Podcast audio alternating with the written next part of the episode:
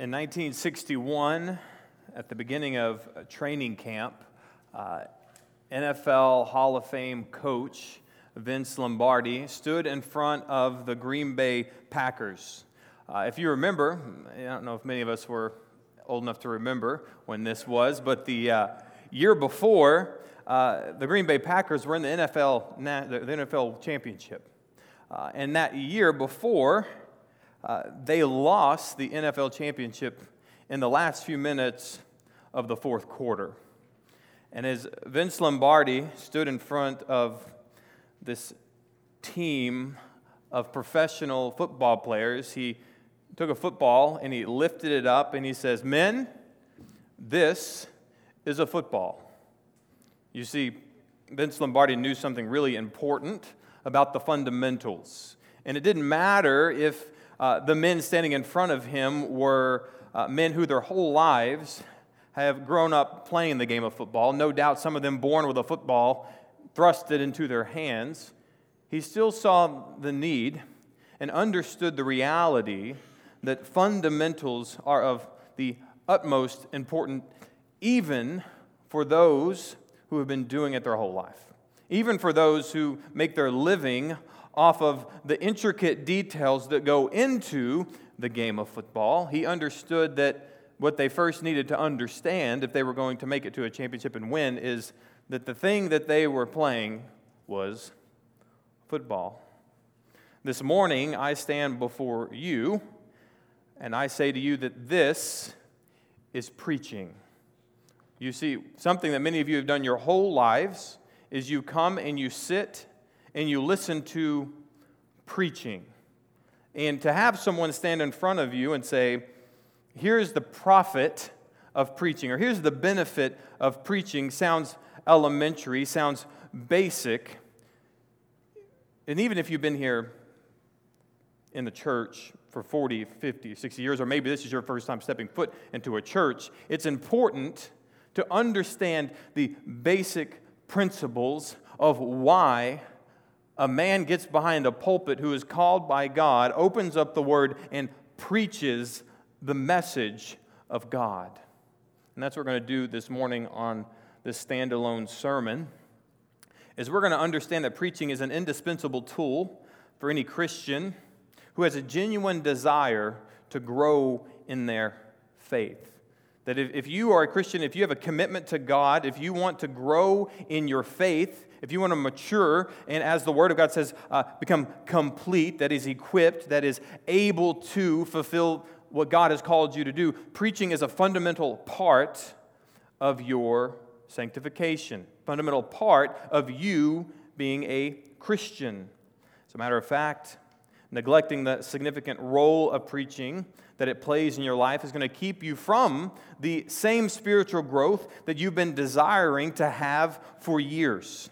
You see, biblical preaching helps undergird your faith, feeds your faith, and allows you to grow in a particular kind of way that cannot happen in many other avenues of your life. And so we need to sit and understand the impacts of solid biblical preaching.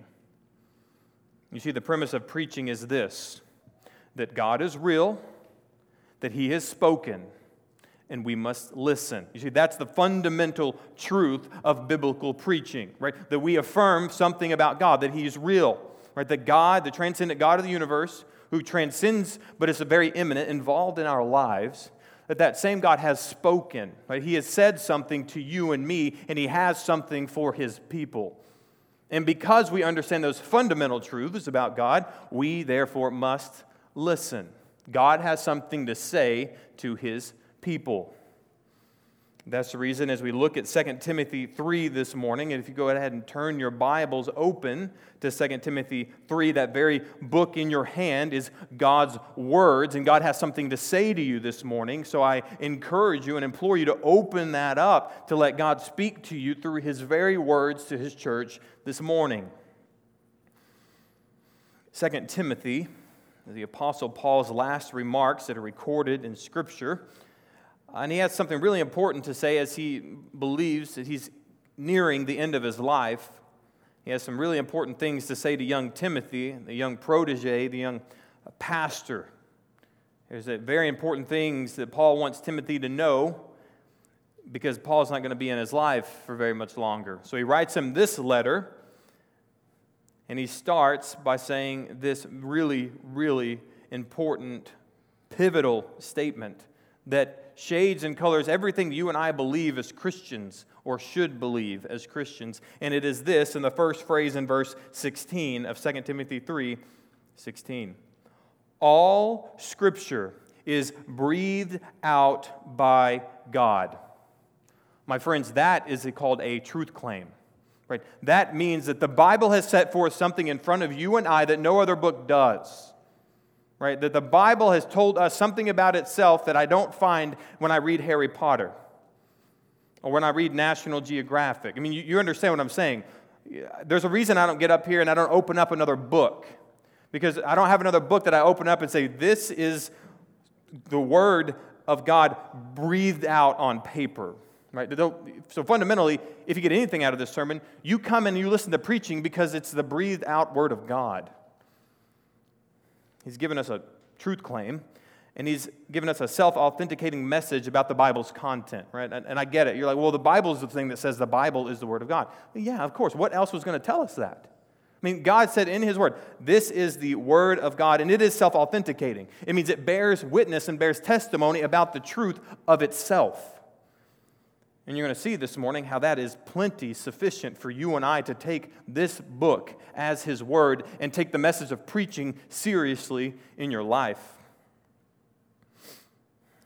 And there's no place in Scripture that is more apparent than right here in verse 16 when it says this, that it is breathed out by God. Right? That's the Greek word theopneustos. Right? Theopneustos. If you should write that on your paper if you know how to spell it. Right? Theopneustos. Now, if you don't have an ESV, okay, your version, if you have the NASB, the CSB, the KJV, the NKJV, a lot of versions, they use the word inspired. How many of you have that word in your Bible, inspired? There's a few of you. Inspired. A fine word. It's a great word.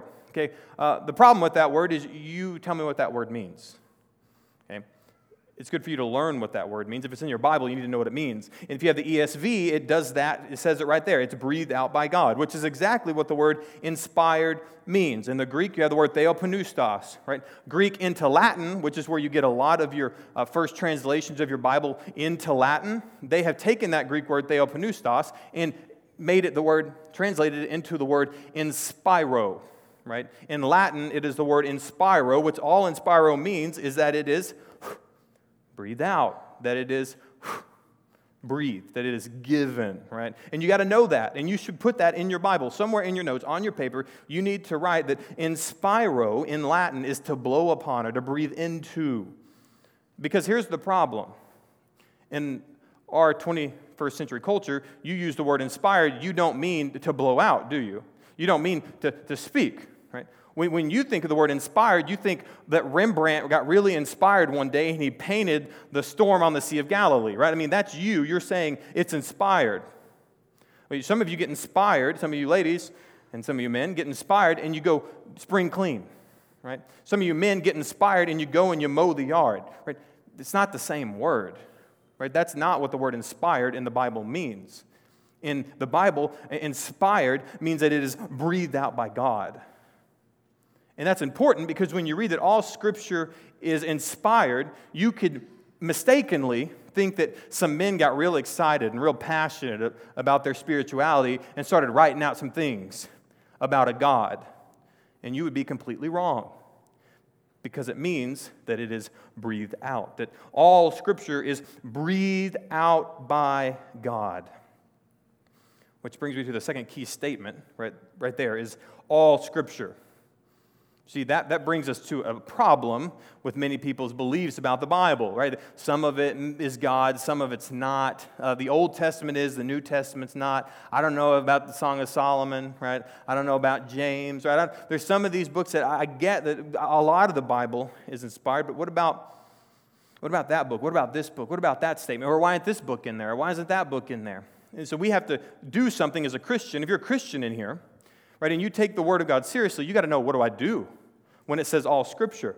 Because people are going to come and tell me, well, all Scripture isn't inspired by God. What are you going to do about that, Christian? You and I have to ask the question, is it just the 39 books in the Old Testament that's inspired? Because if you understand your history, your Christian history, if you understand the historical context you find 2 Timothy, the New Testament is not even codified in a canon at this point. So when Paul is writing this to 2 Timothy, there is no New Testament. Now, of course, there are some letters floating around from Paul, right, from Peter. Right, there are some letters. Luke has written his letters, most likely. Some of the Gospels are getting ready to be written and disseminated. So we have some of them, but they're floating around. They're not codified. They can't open up this book and say, this is the New Testament. This is the Old Testament. So what we know for sure in this text, Paul is specifically talking about the Old Testament. So we can at least affirm that. But now as a Christian, you're left with a big gap, aren't you? Well, what about the other 27 books? What about the rest of these books? Are you telling me they're not God's Word? Well, what we have to ask is, what does the Bible say about this? Right? What does the Bible say about the New Testament being God's Word? I'll give you a couple. Well, my watch is trying to tell me it found the answer. We'll just listen to what they have to say. All right. Turn that off. I don't even know how to turn that off. Let's just hope it doesn't do that again. All right. Let me give you a scripture to jot down. 2 Peter 3, 15 and 16. Jot that one down. 2 Peter 3, 15 through 16. We have Peter writing to the church, and he says this, "And count the patience of our Lord as salvation, just as our beloved brother Paul also wrote to you according to the wisdom given to him, as he did in all of his letters when he speaks in them of these matters," matters of God, matters pertaining to life and godliness, of judgment and righteousness. There are some things in them that are hard to understand. Amen, anybody? You ever read the Bible and you said that was pretty hard to understand? Peter's saying, I know you guys read some of Paul's letters and you understand other things that are hard to understand in those. And listen to this next phrase. "Which the ignorant and unstable twist to their own destruction as they do the other scriptures." Did you hear that? Did you hear what Peter just did with Paul's writings? Right? Peter didn't go and just write out, say, Paul's letters are authoritative, or he did, but he didn't say that this is the Bible. But what he did is he took the Bible, he took what we know to be inspired as the Old Testament, and he went ahead and he put Paul's letters equally authoritative along with those. Because no one ever said about me that people twist the Bible and Hayden's letters, right? I mean, no one ever said they twisted the Holy Scriptures and your letters, because there's no comparing the two. Right? One's authoritative, one's not. And so here in the letters of the New Testament, we have Peter both stating that the letters of Paul are authoritative, equal with Scripture, and people in the New Testament were reading Paul's letters as Scriptures. Is that enlightening to you, that even the New Testament is already, and from a very early stage, authenticating the Old Testament and proving the reliability of itself in the New Testament? When he says that they twist the letters of Paul as they do the other scriptures. The other, did you see that? As the other scriptures. He didn't say they twist Paul's letters as they do Scripture.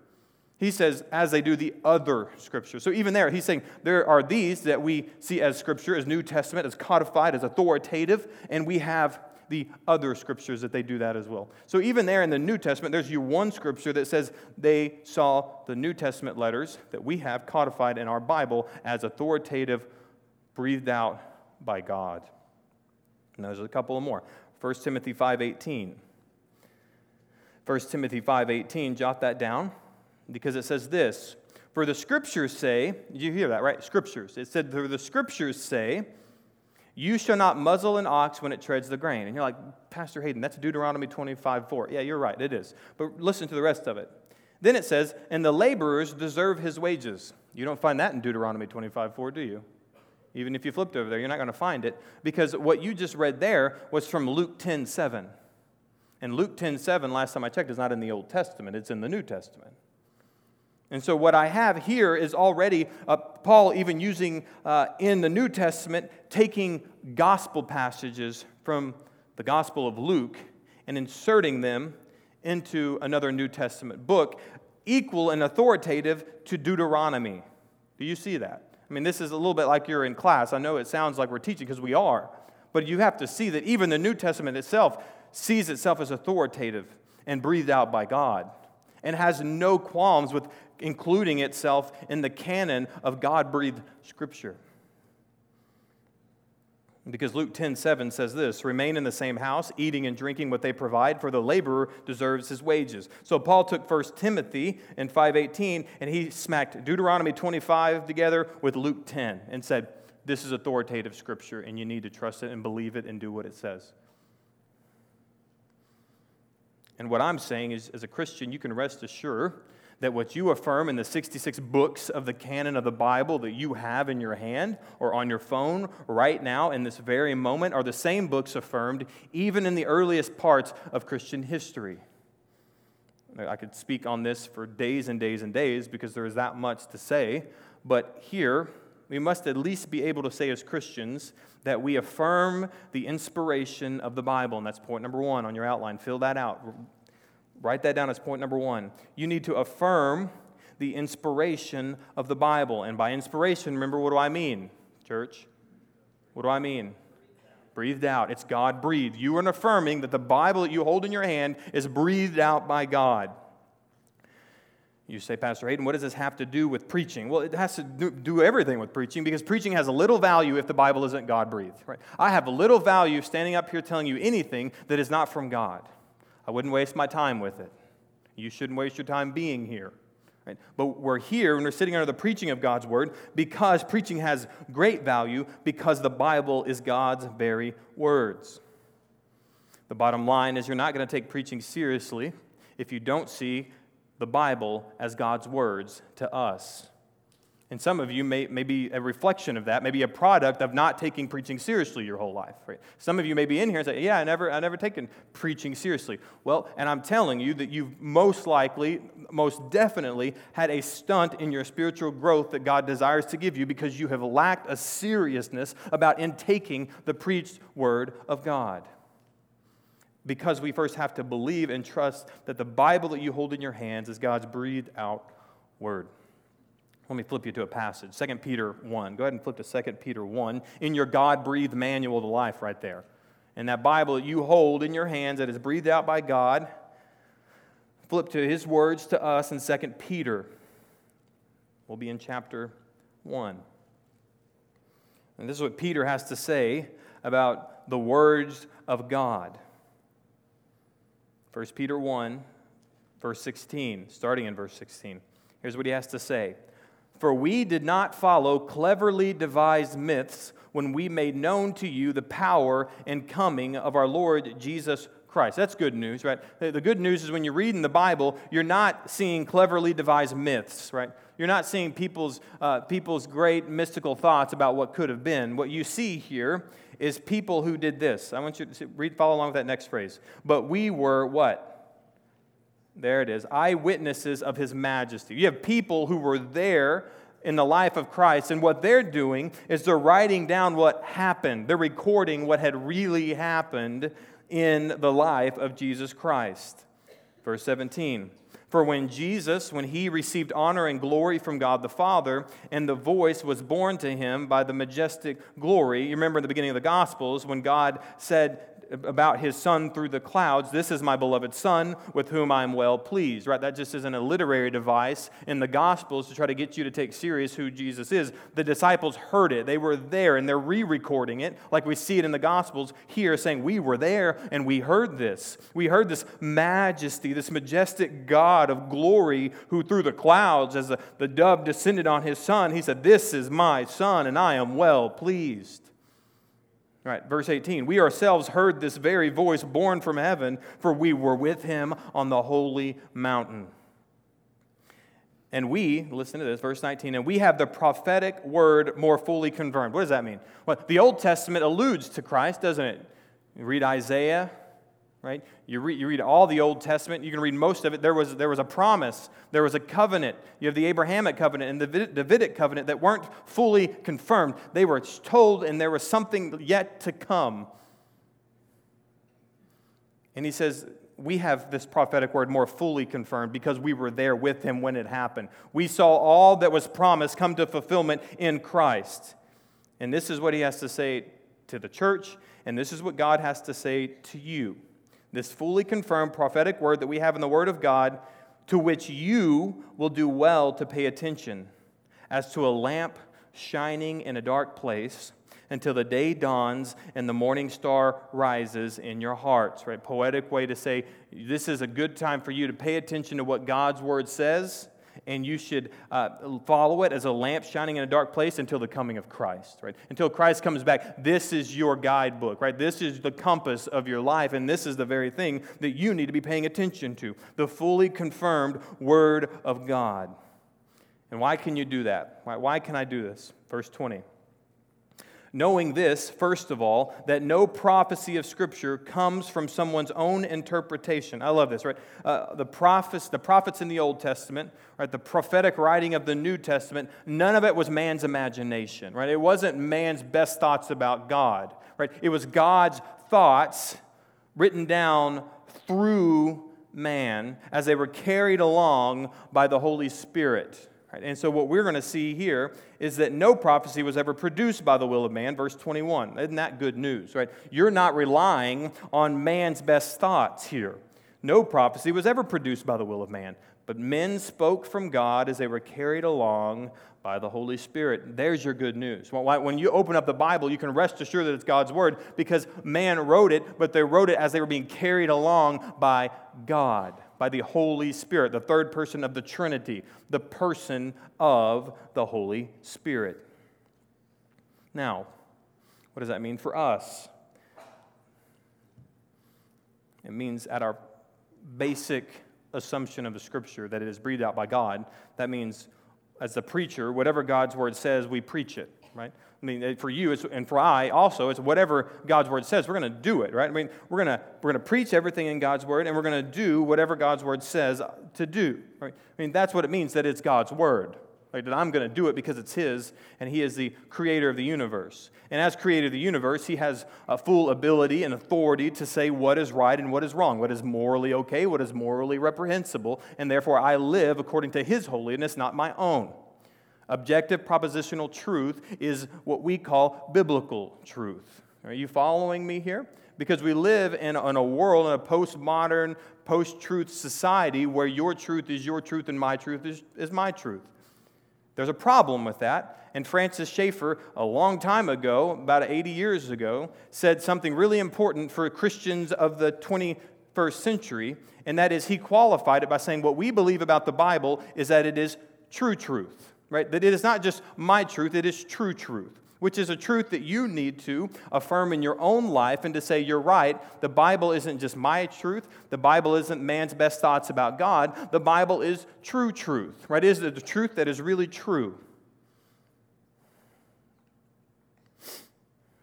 And you ask, why? Right? Why should I just do whatever the Bible says? Well, number one, it's God's Word, but there's something in it for you, right? There's something in it for you to see God's Word as what it really is.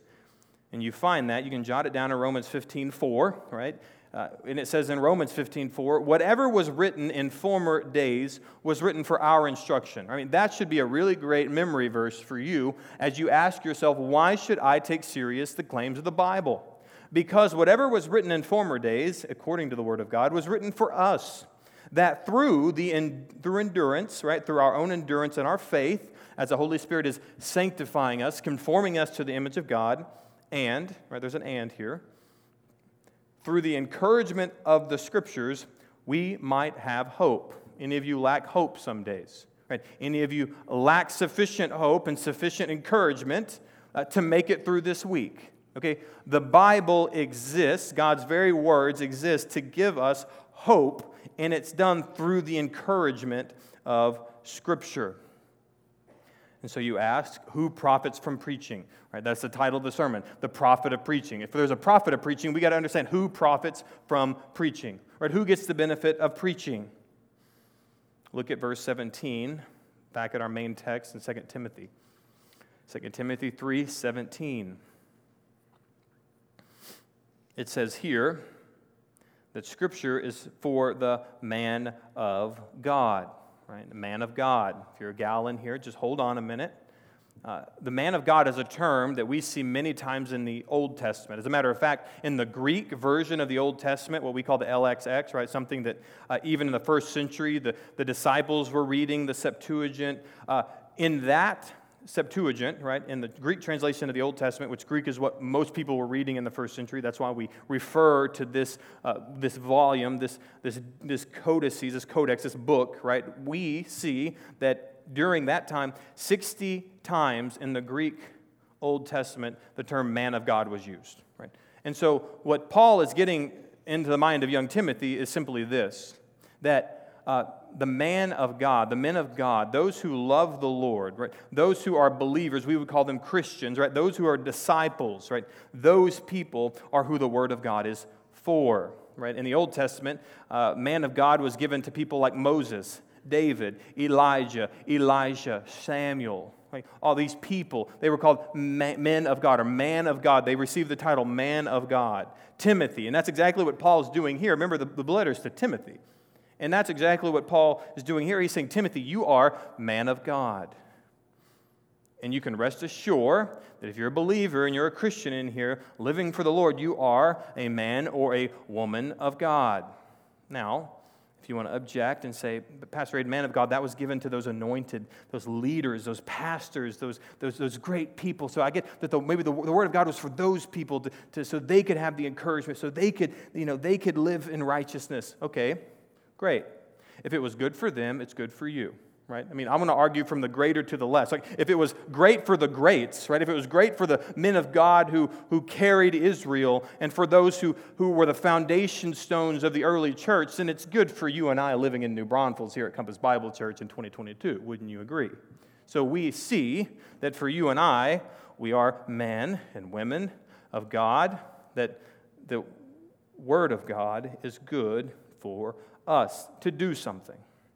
Now, when I say that it's good for all the people of God, I want to answer a lot of objections because I think this is important, right? Many people these days, when they come and they hear a message in the church, they are expecting it to be explicitly evangelistic, right?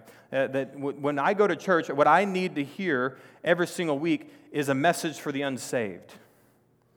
But there's a fundamental problem when I read Scripture, right? When I read Scripture, I have to understand, because I'm reading the Word of God, it says that the preaching in the local church is primarily for the maturation of the people of God, right? Primarily. Now, secondarily, and not to the exclusion of, also for non-Christians. Did you hear that? The problem is we reversed it.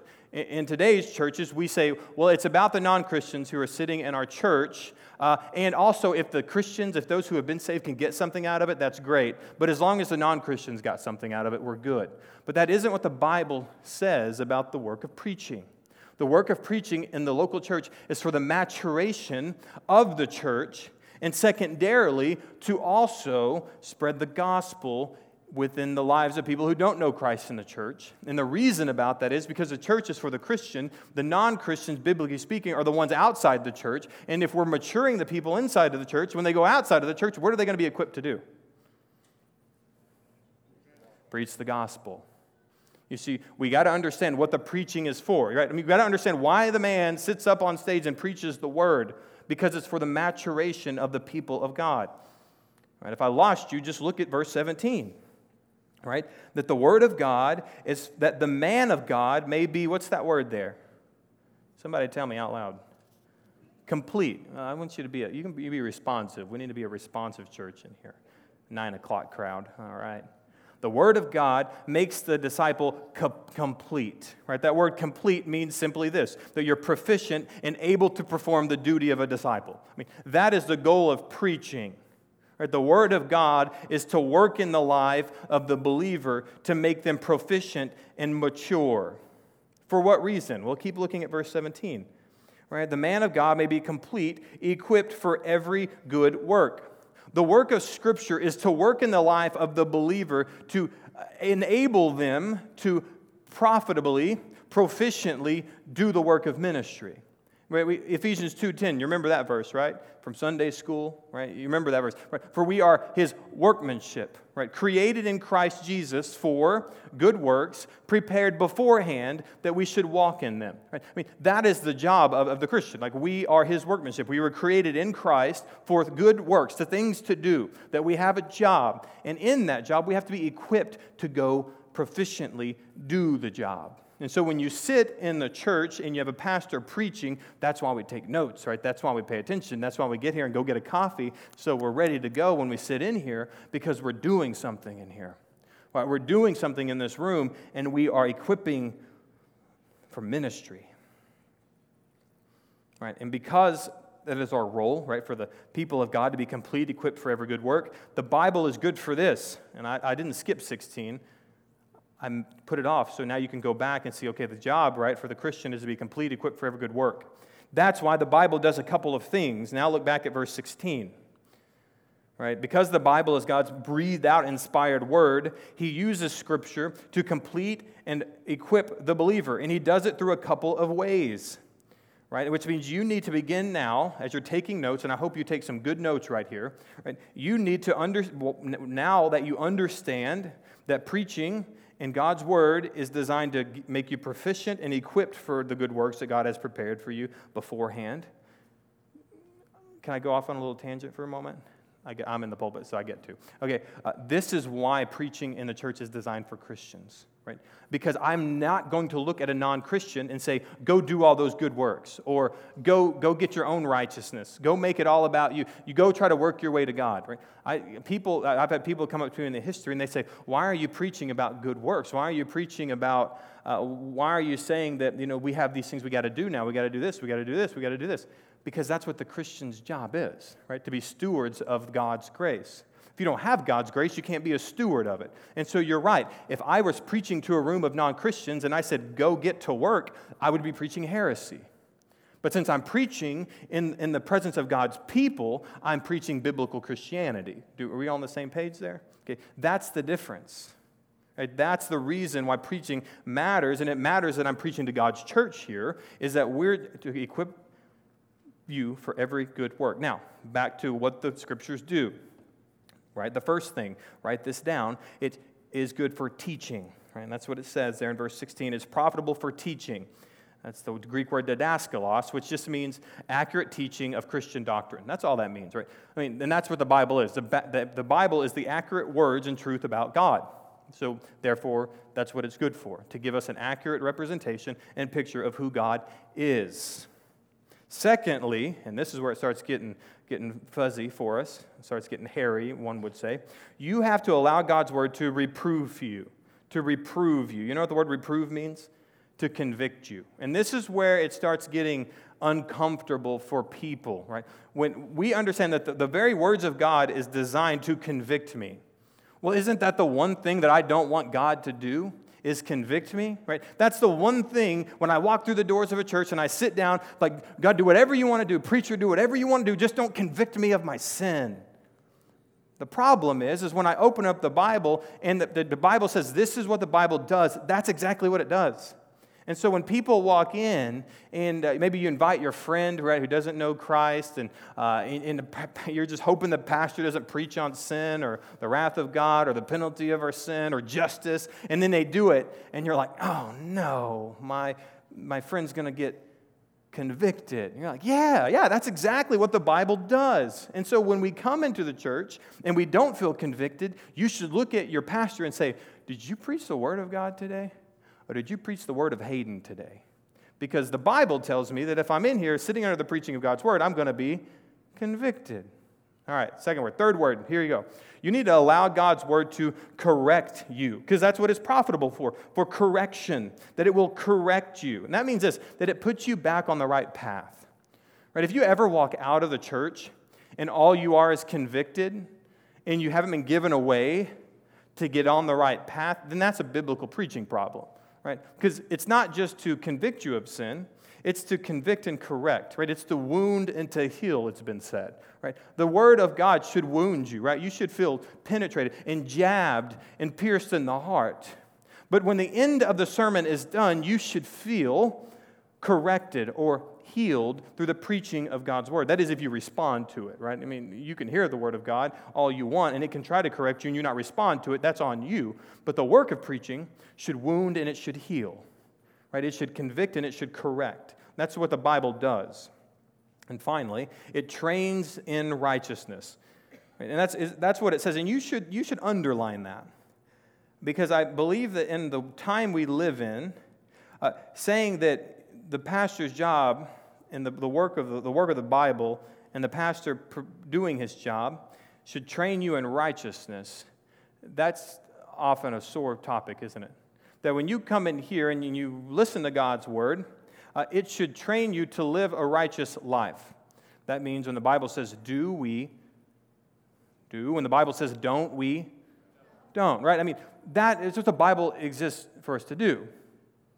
Now, again, you saw the problem there, right? If I'm in a church of non-Christians and I say what the Bible says do, what the Bible says don't, what am I going to lead a non-Christian to? Nothing, right? I'm going to lead them to see their failure over and over and over again with no hope. And that's wounding, that's not healing, right? But for the Christian who has the Holy Spirit within them, the conviction is, hey, you're not doing these things, right? The healing is the Holy Spirit has empowered you to be able to do those things through His working and not your own. Did you see how that's healing? Right? To wound a Christian is to say, don't worry about doing things. Now, that continues wounding the Christian, because you have this innate desire through the Holy Spirit in your life to be proficient and to be good and godly and do the good works that God has called you to, according to Ephesians 2:10, but yet you're never called to do them. And so you live your life as a Christian, and you're like, I don't know, I'm missing something. Yes, you're missing the work that God has called you to do. You see the preaching. The work of preaching is to the church. The work of preaching is to those who have been justified in Christ. All right. Training in righteousness, right? Christian discipline that leads to holy living. You got to allow God's word to discipline you in a way that leads you to holy living. Put it this way, as point number 2, you need to utilize the Bible as your compass, right? You get it, compass? Yeah, Compass Bible Church. That's why we have the name that we have, right? Compass Bible Church. We're a church. Remember, ecclesia, those who have been called out of their sins and into Christ. We're a church, right? We focus on the Bible, and the Bible is our compass. Compass Bible Church, right? That in our name is who we are, not just as this local expression of the church, but it's all Christians are, right? We're all people who are in need of the Bible as our compass, and we all should be a part of the local church. Now, let me flip you to another verse to get you crystallized in understanding the work of the pastor in preaching. Ephesians 4. Flip over to Ephesians 4. Ephesians 4, 11 through 13. Ephesians 4, 11 through 13. You may know this verse. Very common verse in Ephesians, right? Ephesians 4, starting in verse 11, and Christ, right? He gave the apostles and the prophets, right? We see in the verse before that, the apostles and prophets were who? Those to whom the foundation of the church was built on, right? The apostles, the 12 disciples, the apostles, and the prophets who wrote before them, who gave us the Old Testament. So you have the apostles, the 12 apostles, and you have the prophets, those who wrote the Old Testament, those who wrote the New Testament, right? They had a job, and they did it. They fulfilled it. And today we have the evangelists and the shepherd teacher. That's one word in the Greek, shepherd teacher, those who shepherd you and teach you the word of God. So nowadays we have the evangelists and the shepherd teachers to do what? Verse 12, to equip the saints for the work of ministry.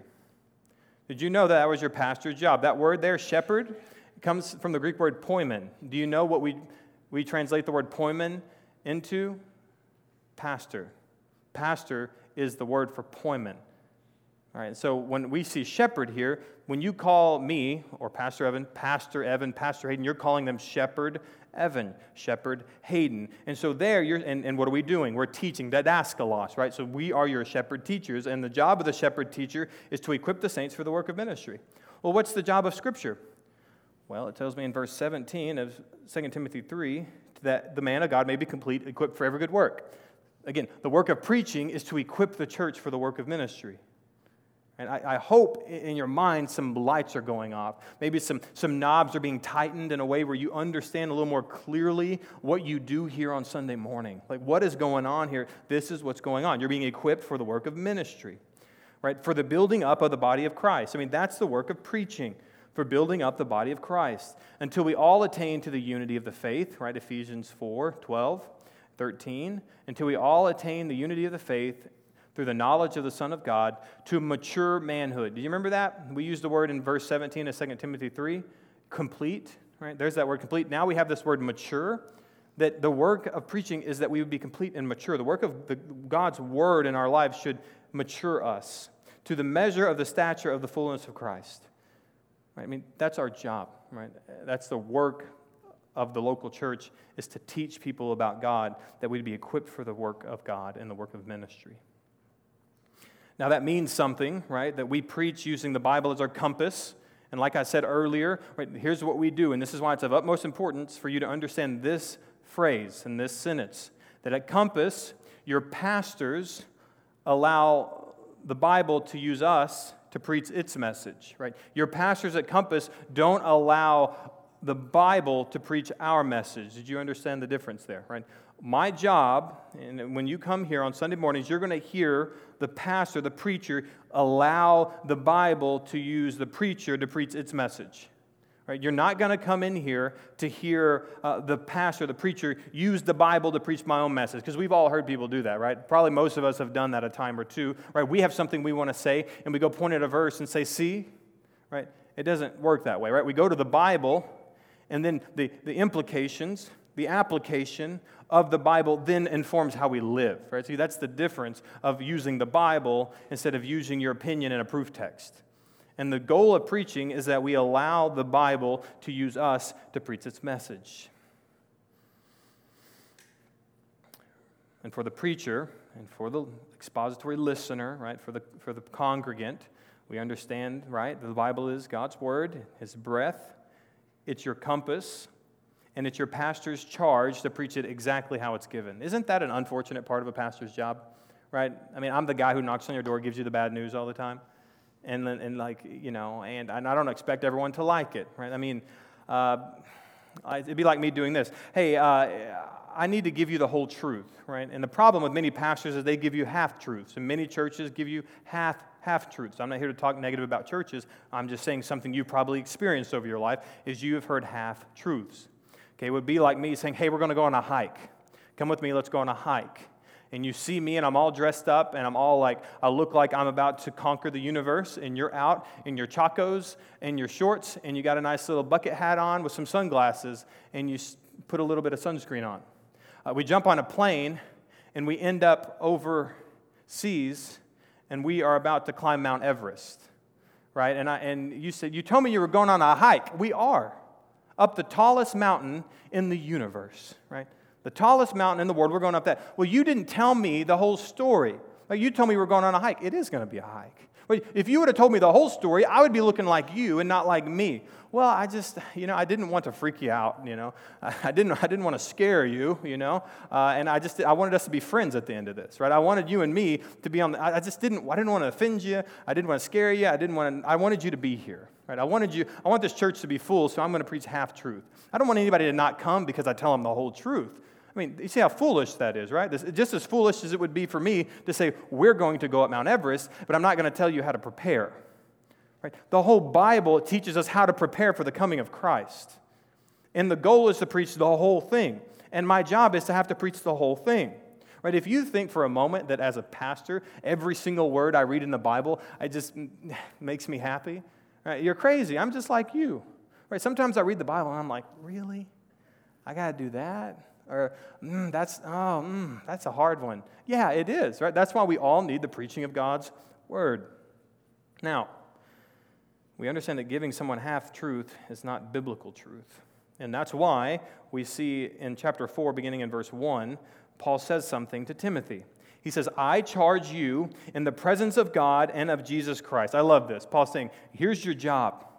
And I'm going to give you this job and this responsibility in the presence and the accountability of God in Christ. And so your pastors should feel the pressure of preaching the Word of God through the accountability of God and Christ. I mean, that is the reason we preach the whole truth, right?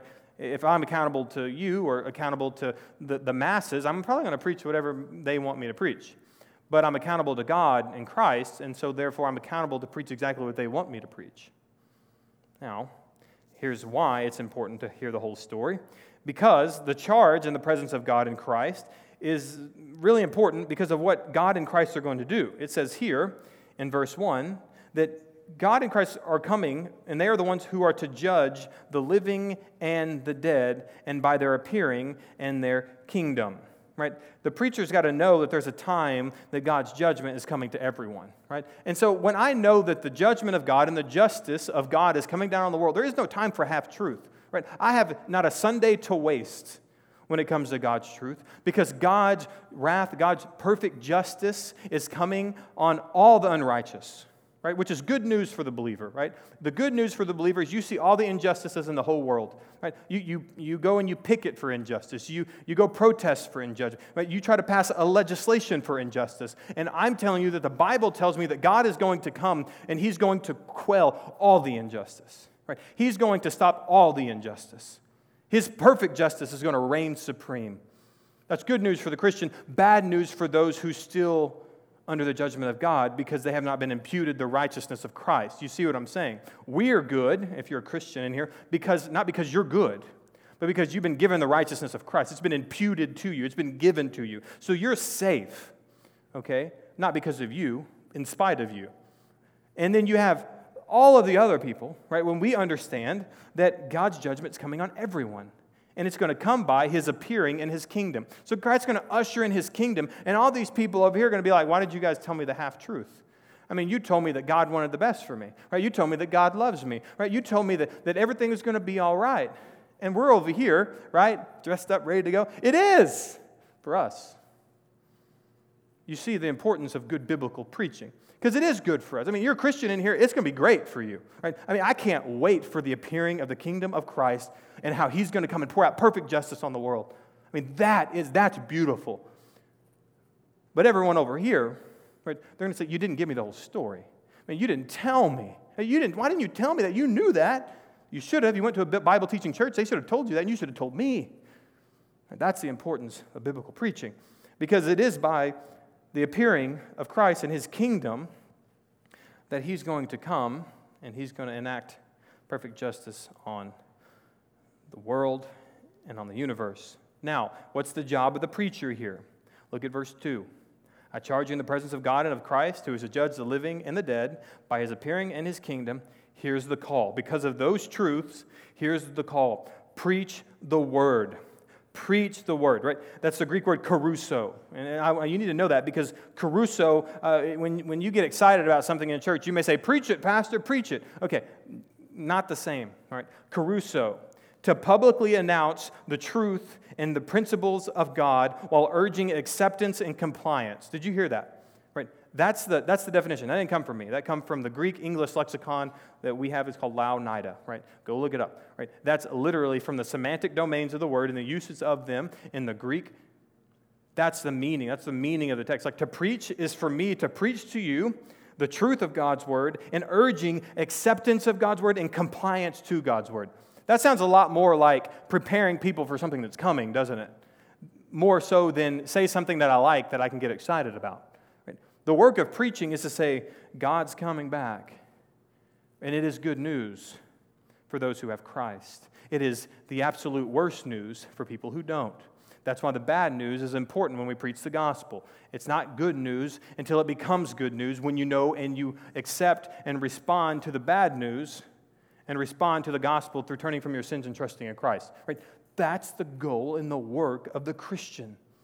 And we have to, as the pastors, right, preach the word. We have to caruso the word, all the word. I'm going to urge you to accept the word of God and comply to the word of God. That's the work. That's the reason every point, if you notice here, is this is what we need to do now.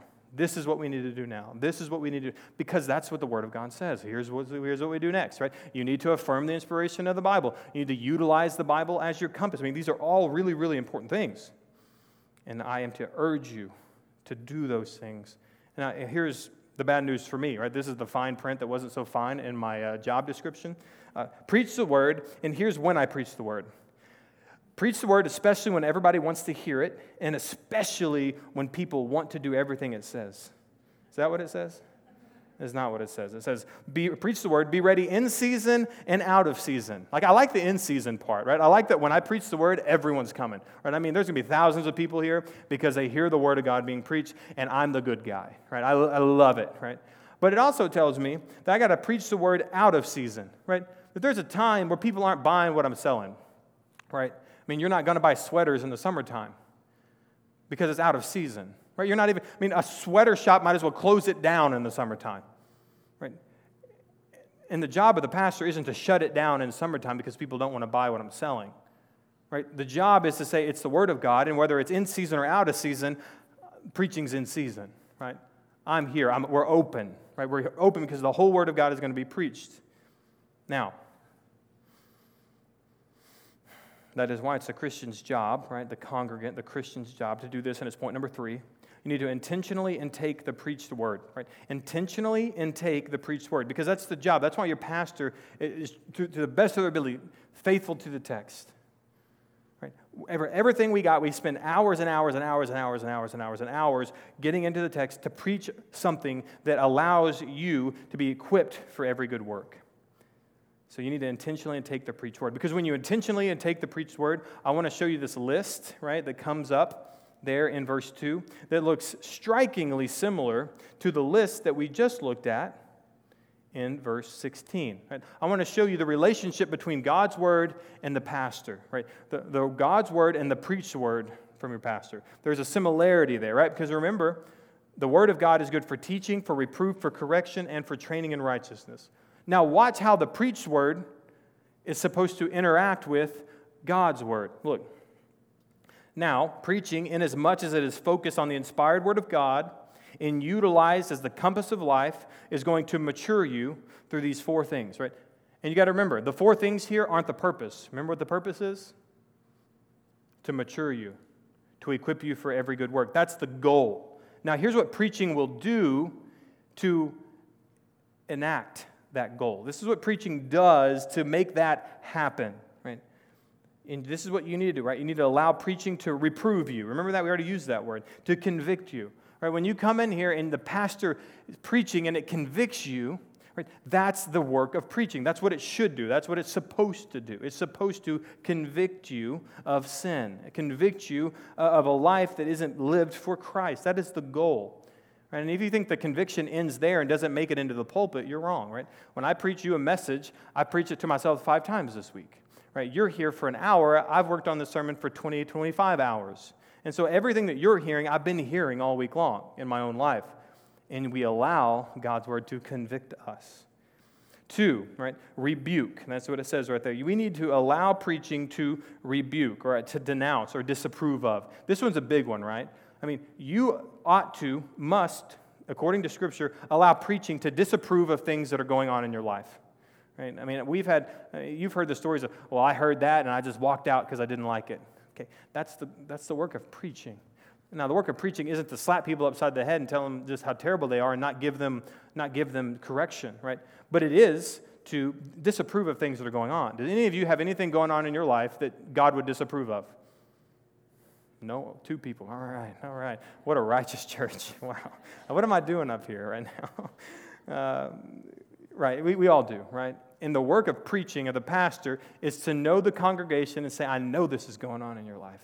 Like, I know a lot of you come in here and you don't pay attention. Right? I know that so many of you come in here and you're like, Like, I get it. I've been doing this for years. I get the gist. All right, you set up the chairs. I come sit in the chairs. You say your thing. I stand up, sit down, stand up. I grab a coffee. I grab a donut. I wave at people, and I go home. I denounce that, right? I disapprove of that on the grounds of Scripture. Right? You're in here to learn, to be equipped to do the work of ministry. Right? You need to be involved. You need to intentionally intake the preaching of God's word. I vehemently disapprove of anyone who doesn't come in here to truly learn about God and to truly be equipped for the work of God.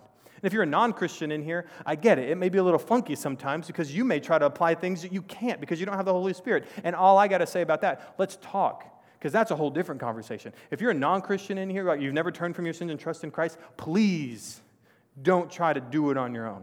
Please don't, because it will never work. Right, but the work of preaching is to disapprove and then do this. I love this. Exhort. Right? Exhort. Maybe that word you don't use a lot, but that word means to implore. That means to tell you, right? My job is to say, you've got to do this, and encourage. Right? To exhort is to encourage you. Right? It's like this. And if you're a parent, you do this to your own kids, right? You reprove them for disobeying, right? And then you exhort and you encourage them. You restore them to what is right, right? That's the work of preaching, right? It's to say, hey, this is, you're convicted. That's good. I'm going to disapprove of what you're doing because it's wrong. And then I'm going to encourage you and implore you on to what is right, what is good, what is godly, what God wants you to do, right? What the Scripture is teaching you to do. And, of course, all of that is the work of the last word on there, teaching. Right? When you come to church, you ought to hear about Christian doctrine. Right? You ought to hear about the accurate teaching of God in His relation to man. If you don't hear that, I would highly question what you're listening to.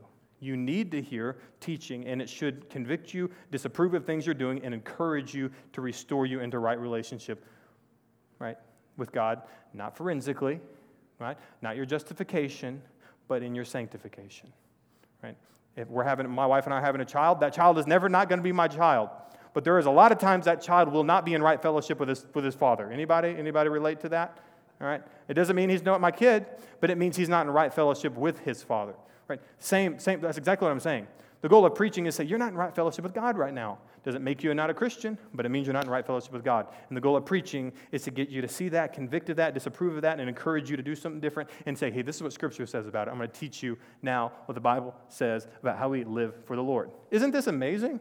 Isn't it great how God is so careful about how He does this? To give us something every single week that we get to reset our mind to and refocus our lives around? I mean, this is good stuff. Come on. All right. So, why do we need Bible preachers? Right? You're at 2 Timothy, right? 2 Timothy 4. Just look down at the next couple of verses. I just want to read that. There's a reason why we need Bible preachers. Because Paul saw something that was already happening and is coming in full force. In 3 and 4, and it says, for the time is coming when people will not endure sound teaching. Right? But having itching ears, they will accumulate for themselves teachers to suit their own passions. Right? And they will turn away from listening to the truth and wander off into myths. Right? I mean, is this not so many times what many churches get themselves into over time because they realize, well, if I preach the truth, they won't endure it. And their ears are itching, and they're going to that other church down the road because he's preaching the way they want to hear, right? And they're turning away from listening to the truth, and they're wandering off into things that aren't even biblical, right? That church, they're preaching things that aren't even found in God's Word. Okay, Paul addressed that, and he said, there's going to come a time where people won't do it. And then he ends up saying, you got to fulfill your ministry. Preach the word, fulfill your ministry, do the work of an evangelist.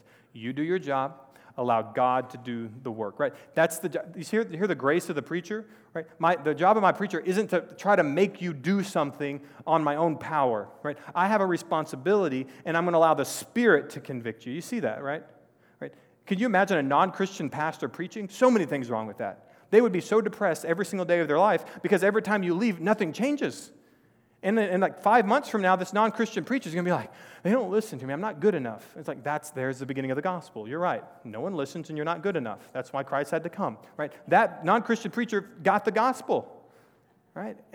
And all I'm saying is the grace of the preacher is it's not my job to enact on your part. It's the Holy Spirit that's going to convict you, that's going to draw you to Himself, that's going to draw you to righteousness, and your job is to respond to the Spirit.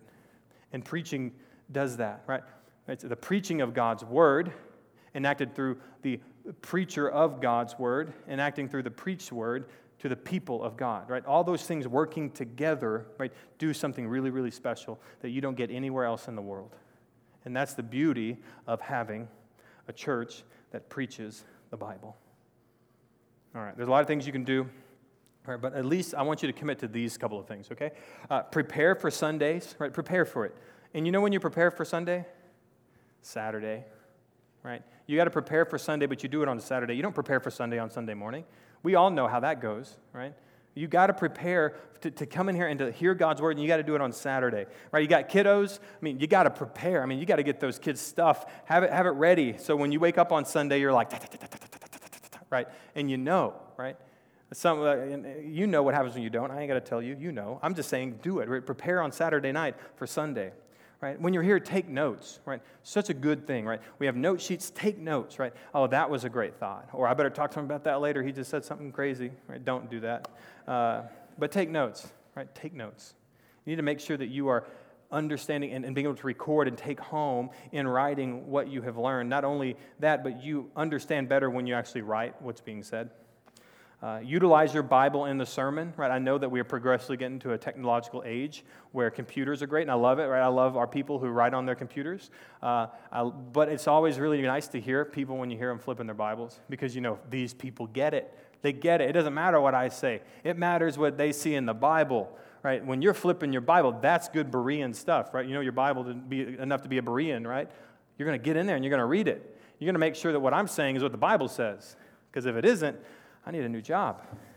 All right, utilize your Bible in the sermon. All right, do your application questions. Right, on the back of your paper, you see these application questions, and they're designed to drive home the message. Right, they're designed to institute or install in your Bible study throughout the week, so that when you go to your life group, you have something to offer other people in way of encouragement and hope. Did you hear that? Like, you also have a job in preaching. You also have a job in the equipping the saints, in the encouragement of, the believers, that you get to add on in your life groups of what is being preached here. That's why you need to do your application question, so you have something to give in way of encouragement to your church in your local small group context. And finally, you need to apply the Bible. Right? This is the greatest thing I ever did in my life. Compared with the worst thing was, I remember when I became a Christian, I made a promise to God. I said, God, I'm going to do everything. I'm going to learn everything in the Bible. Okay, I'm going to learn everything in the Bible. And when I learn all of it, I'm going to start doing it. That's my promise I made to God. And I was about a year and a half into that, and I'm like, my life's a wreck. I have all this knowledge, and nothing's okay. And I'm like that, but that's in that most people. Like, hey, I know all these things about God, but I don't do any of it. And then I repented. And I made a re-promise, and I said, God, I'm just going to do whatever your word tells me to do today. Like, when I read it and it tells me what to do, I'm just going to do that. And you know what? It worked, right? What we got to do is, when God's word says it, I'm going to do it, right? I'm not going to store it up over here for another day. I'm going to say, God, what you give me today, I'm going to do today, right? If you will do those things, man, I cannot wait to see what God does in your life in 6 months, 2 weeks, as a matter of fact. Tomorrow, you do God's word today, come talk to me tomorrow, and let's see how life is. Right? I'm not saying you're going to have all the great things in the universe, but what I'm saying is, wow, the Spirit is going to do a great work in your life. And God does that through the preaching of His Word, right? Through the obedience of the saints as they respond to the preaching of His Word. And I pray that as we intentionally intake the preaching of God's Word, and as we understand the Bible is breathed out by God, and that we use it as our compass to our life, I mean, those things will make this church a beacon on a hill, right? That the people can say, you know what I love about that church? They just preach the Word of God. And people in there, they laugh and giggle and smile when the Word of God's slapping them in the face, you know? And it's like, and they like it. Like, what's wrong with those people? And then the pastor told them these things that were, like, really convicting, but then he, like, stood over on this side of the pulpit, and he said, but here's the beauty of the Holy Spirit. That He restores you, right? That He draws you to Himself, and He enacts all those things that God wants in your life. The Holy Spirit does those things in your life, and all you got to do is respond to those things in faith and just walk, and God's going to provide those things that happen. Isn't that great? I mean, we could be a church that looks like that, and all it takes is people who take seriously the preaching of God's Word. All right, we are going to take the Lord's Supper this morning, okay? And as the ushers are starting to pass around the elements, I want to open up the Word, and I want to draw your attention to 1 Corinthians chapter 11. 1 Corinthians chapter 11. I want you to flip to it. Remember, good Bereans, I want you to look at this, because here's what I don't want you to do. I don't want you to take communion. Mm-hmm, you looked at me. That's good. All right, I don't want you to take communion if you don't read these words. I don't want you to do it. I'm scared. I'm scared for you. According to the Bible, if you take communion and you don't heed the words that you're about to read, okay? As they're passing them out, I want you to look at this text here, okay? Now look at verse 27, right? 1 Corinthians chapter 11, verse 27. Whoever, therefore, eats the bread or drinks the cup of the Lord in an unworthy manner will be guilty concerning the body and blood of the Lord. There's a big problem, right? And if you got it, go ahead and hold it, right? Don't take it yet, right? If you take it this way without examining yourself, right, you're guilty concerning the body and blood of the Lord, right? That's a problem, right? The problem of sin is that we're guilty of rebelling against God, and there is no greater rebellion than being guilty of the very murder and death of the Son of God, right? Therefore, verse 28, let a person examine himself, then eat of the bread and drink of the cup. For if anyone who eats and drinks without discerning the body eats and drinks judgment on himself. Number two problem, right? If you just rip this bad boy open and tip it up like, you know, you're getting an hors d'oeuvre, right, at the restaurant, right? You understand that the Bible says you're drinking judgment on yourself, because you have no idea what you're doing, and you have no idea the cost for it to happen and the implications of it in your very life. Verse 30, the impact. That is why many of you are weak and ill, and some have died. Right? I don't want people calling me next week and saying, I'm sick, I can't come to church. I'm like, did you not examine yourself? Right? You went and drank the cup and ate the bread, and you're not here because you're sick? All I'm saying is that was going on, right? I mean, there it is, right there in God's Word. God breathed, right there. And what God's Word wants us to do, what God wants us to understand what we do, before you take the cup and you take the bread, you need to understand what it is, right? And what it is, and this is what Jesus said in the upper room, right? They were celebrating the Passover, which was the imputation of sin in the Old Testament on the lamb, that the lamb would take the sin, right? Figuratively speaking, right? It was a symbol of the sin being imputed on the lamb. They would sacrifice the lamb. The blood of the lamb would be spilled out for the forgiveness of sin for the Israelites. And Jesus in the upper room says this, that take this cup, my blood, and this is the new covenant I give to you, that will be poured out for the forgiveness of sin. The new covenant is that that blood that you're holding, right, the cup, if you will, that cup of juice that you're holding is a sign, right, of the new covenant, right, that your sin has been poured out on Christ, that his blood was spilled in place of yours, that your sin has been imputed onto Christ, and his righteousness has been imputed onto you, right? And so when you take of this, right, you understand that that's what we're doing. And when you drink the bread or eat the bread, you understand this, that his body was given for us, right? His body in place of our body, right? I mean, you see the significance of this, right? Do not take this if you're not a Christian, right? And which is an honorable, glorifying. If you're not a Christian here, good for you that you didn't do what everyone else did, because that's not what the Bible teaches, right? That's a problem. If you're a Christian in here, make sure that you examine yourself and then eat the bread and drink the cup. And this is what he says, verse 23, you go back up.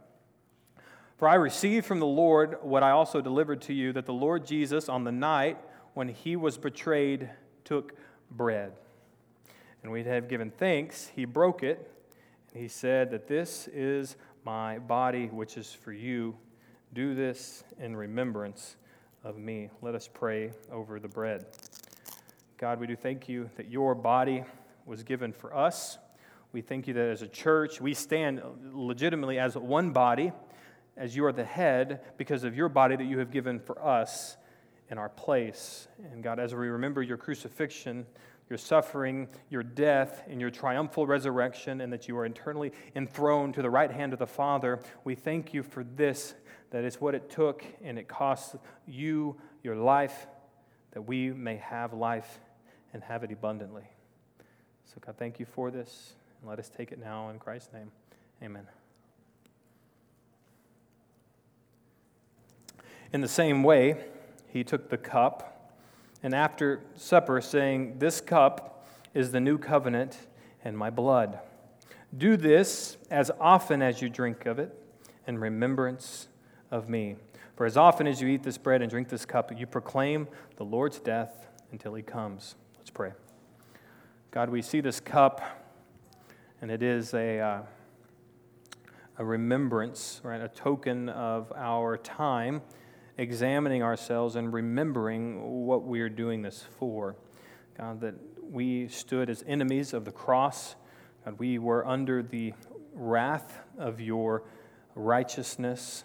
And through this blood of Christ that has been poured out, we have forgiveness of sin. And so, God, as we examine ourselves, as we thank you, as we even spend time right now, as I'm praying, even ask for forgiveness for the sins that we have committed, that we would remember that it took your blood to cleanse us from all our unrighteousness. So let us take this now, God, just grateful that you have done such a great work in our lives, that we would be able to commune with one another as we look forward to your coming in our own time, drinking of the cup and eating of the bread in your kingdom. We pray this in Christ's name. Amen.